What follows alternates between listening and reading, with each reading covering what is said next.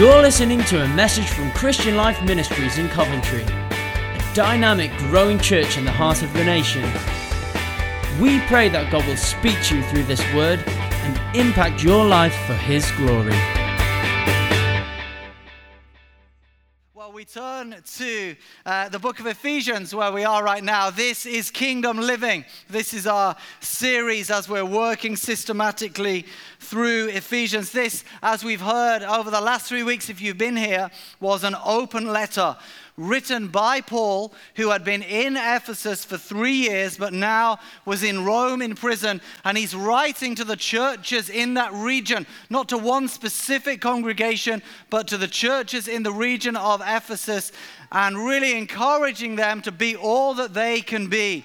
It's a letter in simplicity about the church bringing the kingdom of God. And that's why we're calling it This is Kingdom Living. You know, I think often we underestimate the power of the church.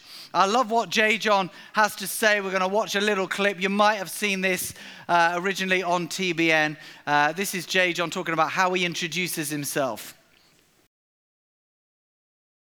This is kingdom living. And so J. John, you know, shares just the impact of the church. This, uh, this time last week, Dr. John Andrews was here and, and unpacking in this service uh, the distinction really well between kingdom and church. The church is God's chosen, called out people, the people that have come to know the grace of God, that are called to be separate from the world in the way that we live and yet active into the world, bringing the kingdom. The, the first three chapters of Ephesians lay the foundation of this church, those that have been chosen before the foundations of the earth.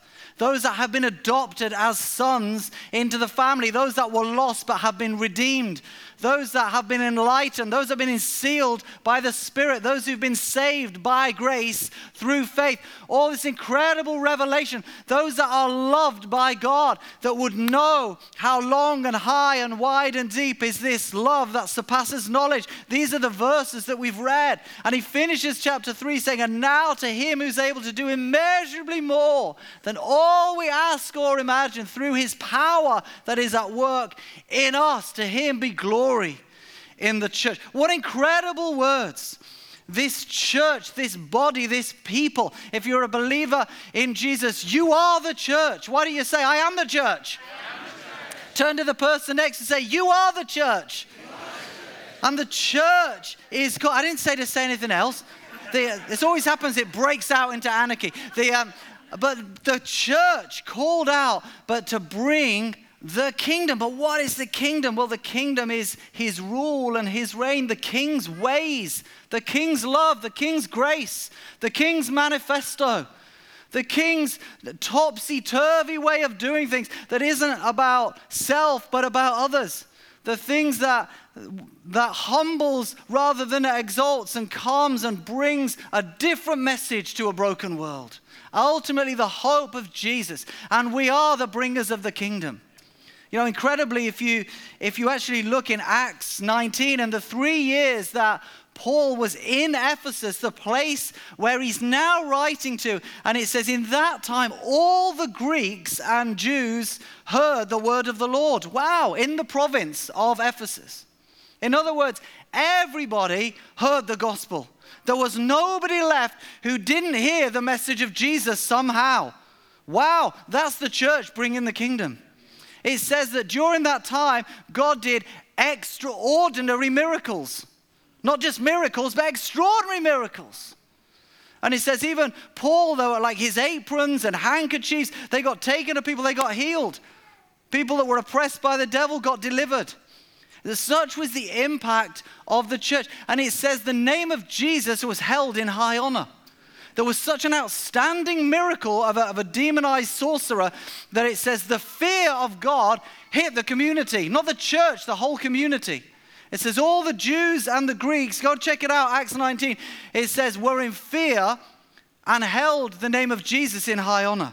Not all of them believed, but they respected the name of Jesus. Wouldn't it be an awesome thing if in our city the name of Jesus was held in high honor? That's one of the prayers of my heart. God, do something so awesome impact so many lives, bring your grace and your healing and your power to so many families and streets that everybody would respect the name of Jesus, whether they believe yet or not. Nobody would take your name in vain because your name would be held in high honor. It says that there was such a turnaround of those that were involved in sorcery and occult. They had a massive bonfire where everybody brought their paraphernalia and they burned it. And it says the value was 50,000 drachmas which, if you translate in today's money, it's about five million pounds worth of stuff was burned. That's the kingdom coming. That's the kingdom coming. And we might not understand this language well. The, the best picture I can conceive, even though it's weak and it's flawed, is the time of the Roman Empire. The, one of the reasons it's flawed is that the Roman Empire increased by force. The kingdom of God comes by love and by grace. But in the times of Rome, Rome was the, the most significant city in the world, and, and its height, the Roman Empire had influence across 20% of the world's population.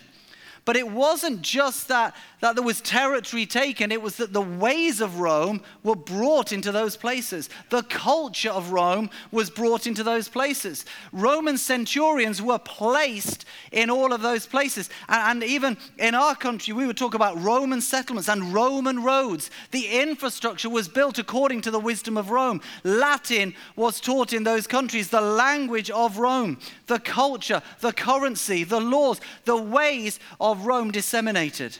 Now, ultimately, it was a kingdom of man, so it fell, but the kingdom of God is advancing and goes from strength to strength because his kingdom is an everlasting kingdom.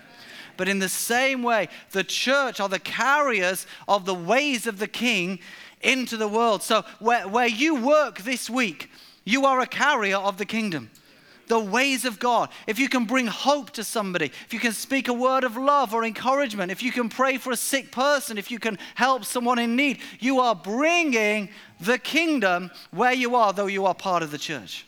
Hello? We understand this? And what happens is, is Paul writes what we understand chapter 1, 2, 3, these incredible revelations of who we are, of what God has done for us, his, his eternal plan that He accomplished in Christ Jesus, that the church would bring the manifold wisdom of God to the powers and authorities in the heavenly realms, things that are beyond our understanding, things that we can only conceive by revelation. And then He does what He does in nearly all of His letters, there's a switch. It's as if he clears his throat. He unpacks these incredible truths. That, that, and he says, And I'm praying for you, the eyes of your heart may be enlightened. Oh, that you'd get this, because he knows you can't get it by understanding. You receive it by revelation. And then he clears his throat and says, mm, Now then, about Tuesday afternoon. You know, now then, about your marriages. Now, isn't it awesome you were chosen in him before the foundation of the earth? Now let's talk about work. And there's this switch, there's this hinge, and it comes right here where we are today as we move from now to Him who's able to do immeasurably more at the end of chapter 3 into chapter 4.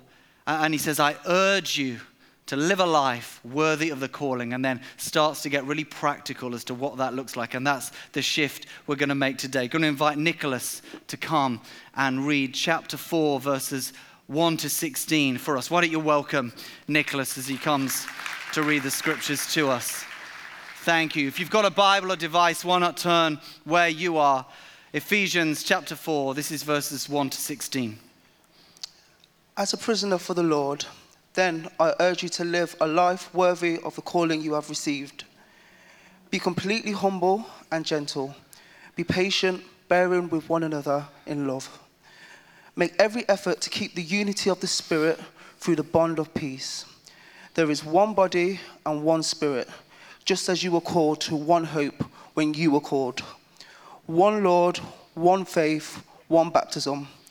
One God and Father of all, who is over all and through all and in all. But to each of us, grace has been given as Christ appointed it. This is why it says, when he ascended on high, he took many captives and gave gifts to his people. What does he ascended mean except that he also descended to the lower earthly regions? He who descended is the very one who ascended higher than all heavens in order to fill the whole universe.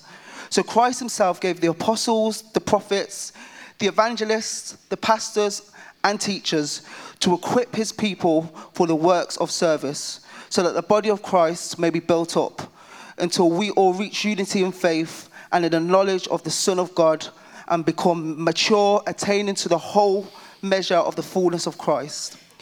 Then we will no longer be infants, tossed back and forth by the waves, and blown here and there, and by every wind of teaching, and by the cunning and craftiness of the people in their deceitful scheming.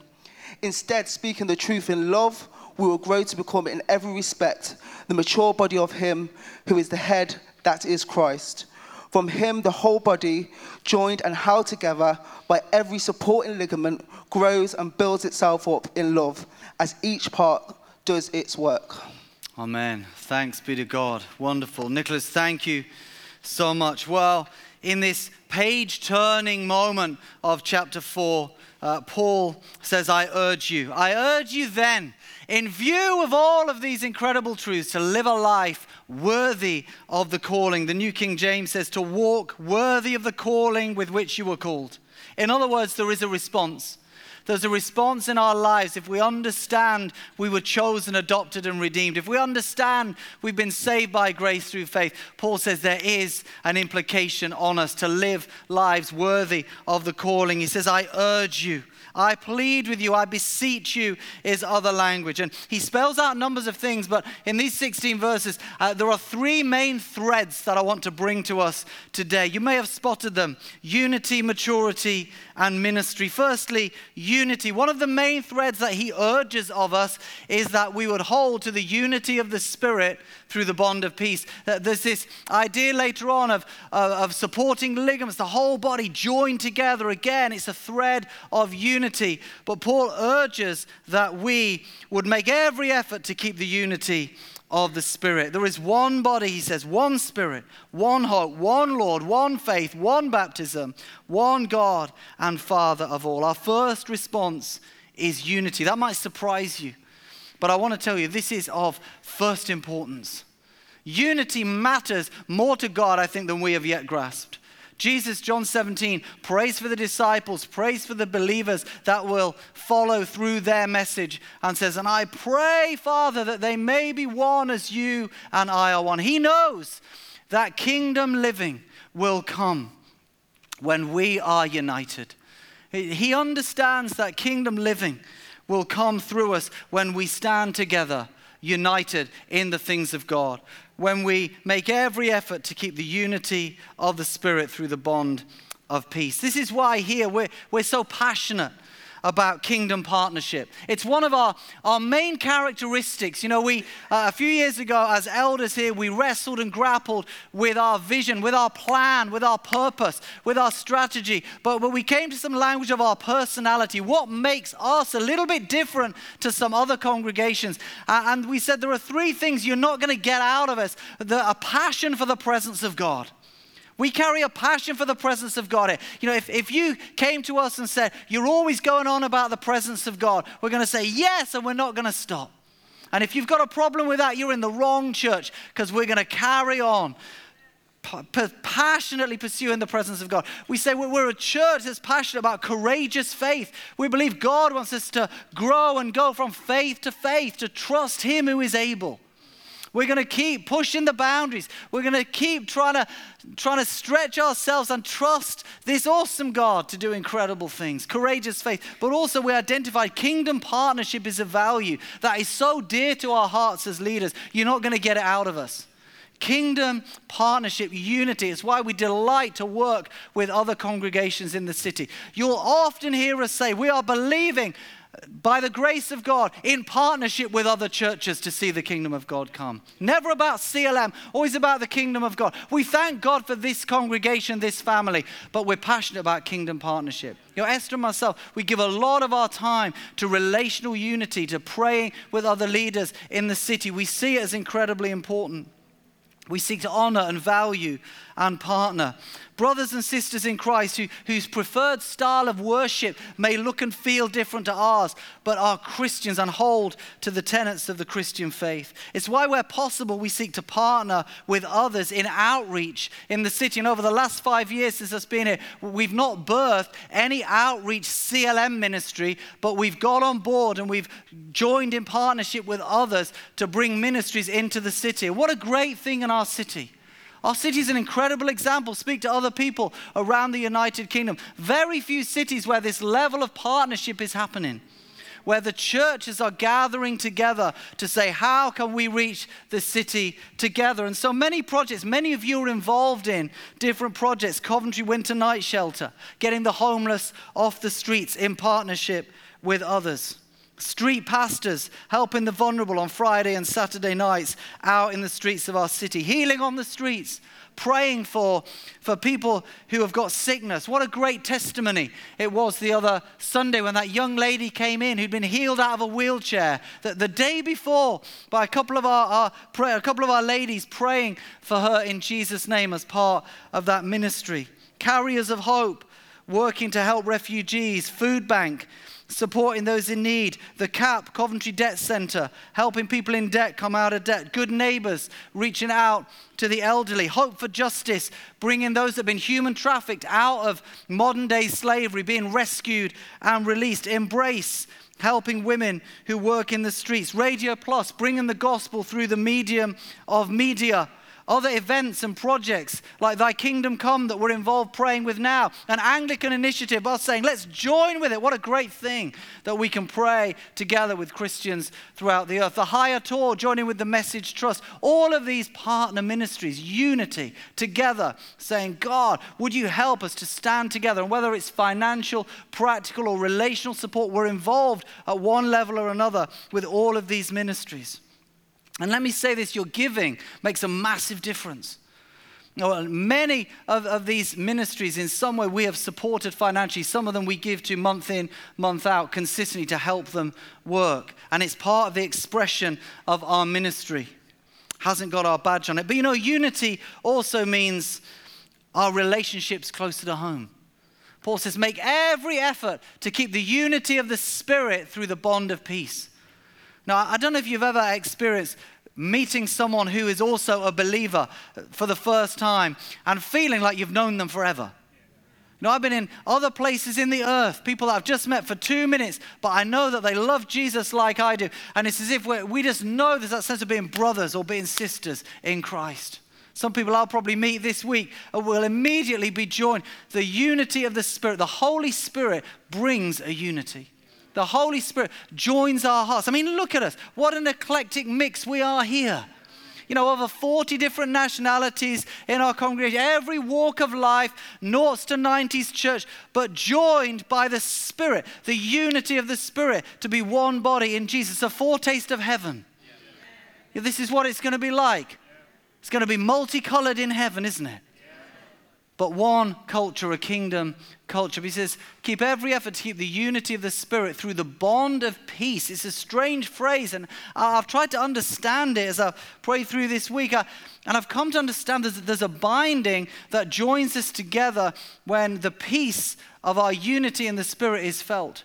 But you know what's also true? Even though the Spirit gives that unity, it can be lost. We can mess it up. We, we can lose that bond of peace. You know normally when you're out of relationship with somebody, when maybe you've been a bit brusque with somebody or a bit clumsy with somebody, or a bit rude to somebody, or they've been rude to you, and it jars, something jars, you lose the peace of the Spirit. But Paul says, make every effort to keep the unity of the Spirit through the bond of peace. This means that if that happens, we have to do something about it. I can remember in the church we served in in Nottingham, there was a, lady uh, that was in the congregation. We knew each other relatively well, not incredibly well. And I asked her to be involved in a certain area of ministry. And, uh, and I understood from what she said that she was going to do it. And it was a huge relief to me because we needed some help in this certain point. And just when it came to the point of delivery, she pulled out. Now, it wasn't great on her part, but I got to say, I'm not proud of it, that my response wasn't great either. I was frustrated and I allowed her to know that I was frustrated. Do you know what I mean? I can't remember exactly what I said, but the tone of my heart, my annoyance, my frustration, I allowed it to show. It was carnal, it was ugly, it was bad, but it happened. Uh, and I, I, I remember I deliberately allowed, I should have treated it with more grace. And I failed to do it. But do you know what happened? And then when I saw her next time, it was like, oh no, it's her. I knew. It wasn't like, oh, I don't like you. It was like, oh, no, something's not quite right. Do you know what I mean? Have you ever felt that? I saw her coming. I kind of turned the other way, found someone else to talk to. Hello, hello. Because I just, I, I, knew things weren't all well. I got a slight disturbance in my spirit that things weren't as they should be, as she felt it. And, and after a little while, I thought, I need to deal with this. I should have dealt with it straight away, but I needed to deal with it. And I, I went to her, and we'll call her, we'll call her Mary. Uh, and I said, uh, uh, sorry. Uh, I, I said her real name in the first service, but someone by that name was sitting on the front row. So I tried to avoid that. I, I, anyway, it wasn't this Mary. We'll, we'll call her Jane. And I went up to her and I said, Oh, I said, Jane, hi. I said, Look, I, I don't know if you've noticed, but it, it feels like things are not all right between us. And she was like, Yeah. And I said, I, I could be wrong, but it feels like it's probably since that conversation that we had. And she said, Yeah. I said, Look, forgive me. I said, I, I lacked grace. I was frosty. I was carnal. And I'm really sorry. Will you forgive me? She said, Yeah, yeah, of course. I'll forgive you. I said, Look, let's go have a coffee. We went out of coffee and we had a chat. We unpacked it.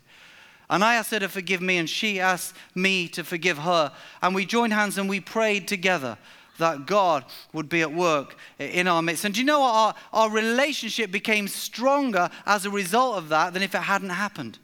I'm not saying that make it an excuse to fall out of whack with people and put it right, but, but the grace of God is such I don't know if you've got any relationships like that, but there's an urgency here. Make every effort. You know, Jesus says in Matthew 5 if you're offering your gift at the altar and you remember your brother has something against you, please leave it. I don't want that gift yet. Do what is right first. Go and be reconciled to your brother. Then come and bring your gift to the. You know, some of us, we bring our gifts to the altar we, we put into the offering or we raise our hands in worship. Meanwhile, we're out of whack with someone relationally. And Jesus said, please, don't like, I'd rather you stop singing that song, get your hands down, walk across the room, go and repent, be reconciled, and then carry on in your worship. Because it's got a bad fragrance in the house of God. Wow. Matthew 18, 15, Jesus says, if your brother has offended you, go to him and talk to him just between the two of you. Just between the two of you. Say it with me. Just between the two of you. It's really important. This is a really important kingdom principle to maintain in the unity of the Spirit through the bond of peace. There is no room for third party offense. Let me explain what I mean. You see, if I, if I, let's say I am rude to Mary at the end of the service. I'm just feeling a bit stressed out, and, and I kind of brush her aside and, and, and I say something I shouldn't say in the moment. And then, you know, she, she goes and finds Olivette, and you say, You'll never believe what happened this morning. Now, she wouldn't do that, but, but uh, you know, imagine she did, just for the sake of the illustration. She wouldn't believe what, what mine said to me at the end of the service. And I go, I can't believe it. That's outrageous. That's unbelievable. I'd, I'd go, I'll, I'll tell you what, let, let's go tell Rebecca about it.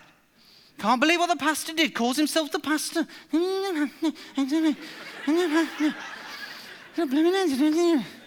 Can't believe it. Sean, did you hear what happened? Did you, did you hear what he said? It's now got, it's actually got uh, increased, hasn't it? And he also said, that, and he said that, and, and you know, he needs to sort his hair out. And you know, it's like, and, and then I come to Mary and I go, Mary, I'm so sorry. I was a bit pressurized. I was out of order. I shouldn't have spoken to you like that. Please forgive me. Mary goes, oh, Of course, I forgive you. Let's pray together. We're all good. Reconciled. But over here, and over here, and over here, unless I track down and who did you talk to and who and who and who and if anybody's got a problem with me or if anybody's heard of anybody who had a problem with me, please forget, which by the way is true.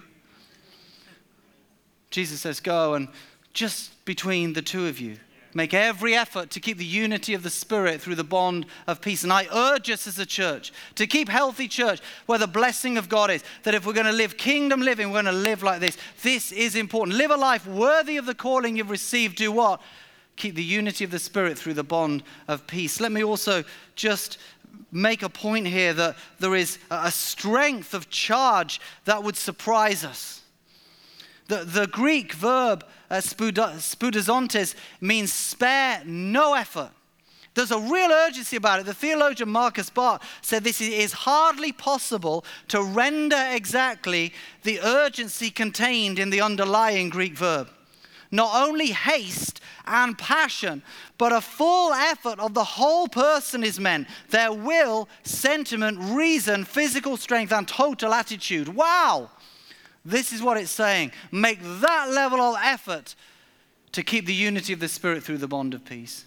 That we keep our relationships as they should be. Because it's only through that we will truly be the church that lives in kingdom living and changes the world for His glory. Let me say, if I have offended you in any way, do come and let me know so that I can uh, ask you to forgive me and I can put those things right. And if we have such a long queue at the end of the service that I miss my flight, I'll, I'll just, I'll just phone Pastor Dom and say, listen, we're keeping the unity of the Spirit through the bond of peace. I'll see you on Wednesday. Because these things are incredibly important. Now, secondly, uh, the, the second thread Paul calls for is maturity. He goes on to say that Christ has given grace and gifts to each of us. And there's an intriguing verse, verse 9. It says, Christ ascended, which means he also descended to the lower earthly regions or depths of the earth. The early church fathers believed that this meant, uh, and the time between his crucifixion, being laid in the tomb, and his resurrection, that he went down to Hades and preached to the spirits and plundered hell. Well, well whether that happened, we don't know. There's an intriguing verse in, in 1 Peter that suggests something happened, but it, it's a bit of a mystery in all honesty. Now, most theologians would simply understand this to mean he, he ascended to the Father, having ascended from the Father to the lower earthly regions. In other words, the Word became flesh and made his dwelling among us. And he came to the lowest of the low. He received the sin of humanity. He descended as far as one can descend and has been exalted as high as one can be exalted. But really, this is an aside to the main point. Because Paul says that this one who has ascended has given some, verse 11, to be apostles, some to be prophets, some to be evangelists, some pastors, and some teachers. This is what we would call the fivefold ministry gifts of Christ people that are called and anointed to equip the church. There's a recognition that a grace is on certain people. Um, and we would believe as a leadership that these gifts are well and alive in the church of Christ today. That there are some called to be apostles, graced to bring breakthrough ministry, to, to pioneer, to appoint, to plant churches, to birth ministries, to strengthen leaders and work miracles. There are those prophets who, who move beyond the function of prophecy that we're all charged to move in, but actually bring and hear the word of the Lord directionally to the church that exhort and warn and discern at a leadership level. There are evangelists with a special grace to lead people to Jesus for the first time and to stir up evangelistic fervor in the church and equip the church to soul winning. There are those teachers that can grasp the truths of the Bible and make them intelligible to the rest of us, those that can unpack the word with skill and understanding. There are pastors, the shepherds of God's flock, who care and tend and have a grace and a capacity to do so. We would be wary of those self proclaimed, self appointed ministry gifts who have no accountability and no authority. Apostle Janet and Prophet Bob. And, and you've heard of some of them, and yet there are those that are appointed, that are recognized by others, that are under authority. We must all be under authority, including all who lead a minister and held accountable. And there are those that are given to help and strengthen the church.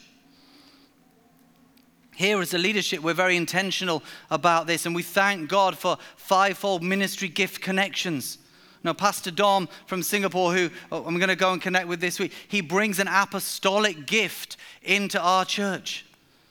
Our breakthrough ministry, he sat with us as leaders two years ago, and he'd just been in for a couple of days. And, and, we sat as leaders and we said, Pastor Dom, you'd have had some prophetic insights before you came here. But, you know, anything you need us to hear or challenge or question, just speak freely to us. And without drawing breath, he said, You've got three main problems said, number one, you're nearly at capacity in your morning service and you've got no plan to increase. Number two, you've got a 25 year mortgage uh, and no plan to change that, which is a really poor plan in the kingdom of God. Uh, and number three, you're woefully understaffed for what you're trying to do uh, and you'll lose momentum if you don't take a faith step and deal with it. I was like, I thank you for that. Anything else?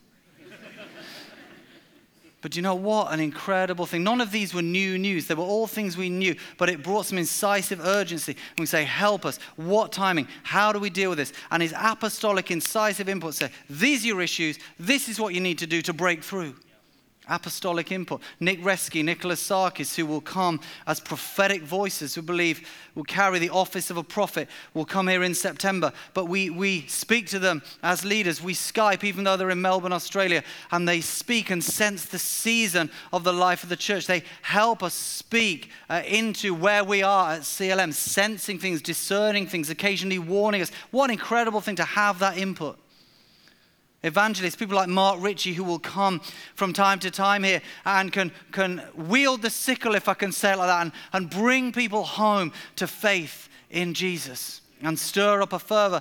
People like Dr. John Andrews, who, who carries a, a world class teaching gift, can come and support us. Why he comes about four times a year. And we said, we approached him. He came once and we said, Look, how would you feel about partnering with us, bringing your teaching gift into the house? If we're in a series, join with us, and if we're not, do your own thing. And what an incredible thing. And pastors, you know, people like Pastor Donald, who we believe is an Ephesians 4 pastoral gift in this house, has an incredible reach and coverage and capacity for people. I don't know, I don't know, it's, it's, it's a supernatural grace from God but a gift to this church. But here's the thing with the fivefold ministry gifts they're given by Christ not to be those that, that are prominent, even though some of those gifts are prominent, but in order to do two things. And the first thing is to bring the body to maturity. It's to bring the body to maturity. You see, the, these gifts aren't really the pinnacle of the pyramid, they're the foundation of the pyramid. They're not at the front leading the charge. They're really at the rear guard, equipping the, the church for works of service into their world, if it functions right. That we don't look to these people to do the work, but we receive the gift given by Jesus from those people to help us be all that we can be. But the first of two things is maturity, that we would all become mature, attaining to the whole measure of the fullness of Christ. Wow, just consider that for a moment. That we all become mature, attaining to the whole measure of the fullness of Christ. Wow. Hello? Can we say wow together? I mean, this is a wow. I mean, think about that. Has, eh, let me ask Has anybody attained to the whole measure of the fullness of Christ? So, guess what? We are all still maturing. We are all still maturing. And two things are, are needed. Number one, we have to be planted. And number two, we have to yield. We have to be planted in a place where the environment is right. And part of that means that the input of the fivefold ministry gifts that we've just talked about are present to be in the environment where we can be made mature, because that's why they're given. I can remember I became a Christian, and, uh, and, and soon after I moved to a church that had the influence of the fivefold ministry, and I found myself in an arena where I could grow quickly getting planted in that place, not running around here, there, and everywhere, not chasing after an anointing, not, not picking and choosing, not being lazy or careless about my attendance, but getting truly planted in an environment where those external factors were right for me to grow, planted, but also I needed to yield. I could have been in that environment and not matured because actually my heart is the internal factor that will determine whether I mature or not. Let me tell you, your maturity is your business. Why don't you say, My maturity is my business? If you want to mature, which the Bible says we should, this is a life that is worthy of the calling and attain to the whole measure of the fullness of Christ, only you can do that. You need to be in an environment where you're helped, but ultimately it is the yieldedness of your heart that will determine that. And the same for me. The parable of the sower says it's not so much the quality of the seed as the quality of the soil that really determines the harvest. Is my heart going to bring forth 30, 60, even a hundredfold return on what was sown in me? Meaning that if, if a man of God or a woman of God comes, a gift of Christ to the church, and brings a word of the Lord, their seed that is released, or God's seed through them to my heart, can bring forth a harvest 30, 60, 100 fold, but it depends on my heart the yieldedness of my heart. And we are called to mature, and it's up to us. You see, my knowledge and my length of church life is not my maturity, but my conformation to Christ Himself.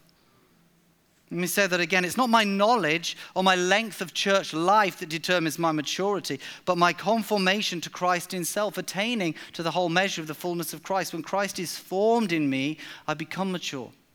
That's why I know some people who would call themselves Christians who've been on the journey for 50 years, but they've got maturity of a five year old.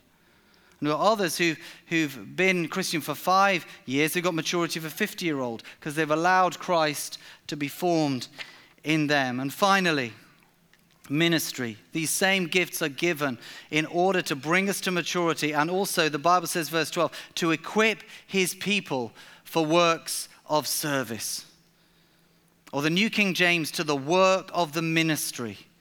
The Greek word diakonia means service or ministry, but it, it really is to say this that every one of us has a role to play. Every one of us has something to bring Christ to work through us. This is kingdom living that in your workplace, in your neighborhood, where you are, you know, I, I passionately believe in us playing our part inside organized church. You know, we get, if you're not on a, on a team road, to get on a team road to run serve. If you're not part of a team ministry and you can be, or a partner ministry in the wider city, if you can do that, do that. But don't be limited at those things. Understand that ultimately you are your ministry 24 7. And that our response to live a life worthy of the calling, we must keep to the unity of the Spirit through the bond of peace. We must attend to our own maturity, but also recognize we are being prepared for works of ministry, works of service. You are the hands and feet of Jesus this week. Your life is the only Bible some people are going to read this week. You might be the only person who can bring a word of hope into a situation this week. You might have a prophetic word for somebody at the next desk in your workplace, and, and, you can't even say to them, Thus saith the Lord, but you can find a way of releasing the word of God into their life. This is kingdom living. Works of service, works of the ministry, whether organized or organic. Because when we feed the poor, when we help the homeless uh, off the streets, when we encourage, when we preach the gospel, when we carry Jesus, when we pray for the sick, when we bring a word of hope, the kingdom comes right there. And ultimately, this is what Paul is saying. These ministry gifts are given to help us mature, but also prepare us for works of service. Prepare us for the works of ministry. And this run that we've read today finishes in verse 16 as each part does its work. You have a role to play. You might think you're not worthy. Let me tell you, we're only ever a vessel. It's the best we can ever be. The best I can ever become before God is a vessel. That's all. Just if I could be a jug, if I could be a drain pipe for the love and the grace of God, that's all I can ever attain to. Less of me and more of Him, but works of service. Where you are, in your world, in your life. What an incredible thought that God would use people like us. But I want to say today, who else? Who else? If not you, who? If not, if not us, who? If not here, where? If not now, when? You know, I, I'm, I've been embarrassed to say of these last 11 days, four of these knots on my little band of four of my neighbors. And I'm embarrassed to say, as I prayed for them every day, I felt a renewed passion to share Jesus with them. The Lord has given me insights into some of their lives, and I've, I've found a love for them I didn't have before, and I'm embarrassed because I should have had that anyway. It's taken an initiative of prayer to stir something in me. But as my neighbors across the road from me, and I've seen them this week, because I'm praying for them, I have a love for them and an urgency for them. But I have to say, if not me, who? And the same's true for you. This is the work of the ministry, chosen in Him before the creation of the world adopted as sons, saved by grace through faith, with a love of God that's beyond knowing. Yes, yes, yes. And our response is to be the hands and feet of Jesus. One of my favorite stories of the last two or three years in this house is one of our ladies who works as a nurse meeting a, a family in her, in her place of work in A&E, a, young, a 10-year-old girl who had an incredible pain, an issue in her eyes that they were trying to diagnose. And, and, and they, they just made a great connection. They ended up exchanging numbers. You know, there's a, there's a limit to what you're able to do professionally and rightly, but this, this nurse and the family made a connection, exchanged numbers, and she ended up phoning the family just to see how things were going. And she ended up offering to pray over the phone for the little girl. And the girl said, Yes, I'd like you to pray. She prayed in the name of Jesus, and the power of God hit the girl on the other end of the phone, and her eyes were instantly healed. And she started screaming down the end of the phone, like, I've been healed, the pain's gone, it's gone, it's gone. And then this Muslim family came to church the next Sunday because the power of Jesus had impacted their world. The parents trying to, trying to grapple with this, trying to saying to her, we, we don't believe Jesus is God. And the girl saying, Well, I'm telling you, Jesus is God because he healed my eyes and I know. Wow! Kingdom come. Could be you this week. Why not? Why not? Who can you connect with? Who can you pray for? Who can you share Jesus with? Prepared for works of service. This is kingdom living. Why don't we stand together? Let me ask you Will you resolve to keep the unity of the Spirit through the bond of peace to repair any relational issue as far as you're able? Will you resolve to stay planted and rooted, to yield to Jesus and take your responsibility to become mature? And will you position yourself ready as a minister of Christ to shine his light in the darkness around you, to bring his kingdom and to play your part for his glory? If you can say, I will, then say, Amen. Lord, would you help us? Lord, we thank you. You choose people like us to be vessels. Thank you, Lord, that you've chosen us and adopted us and redeemed us. But thank you also that you put us in a family, in a place where we can grow, and you work through us. And I pray you'd help us, Lord. Help us to keep and maintain the unity of the Spirit through the bond of peace in this house. That this would be a healthy environment because we live according to kingdom principles. Help us to grow in our maturity. And thank you for those fivefold ministry gifts that help us. And ultimately, Lord, would you help us to be your hands and feet? Let your glory come. Let your glory be revealed in us and through us. We pray. Amen.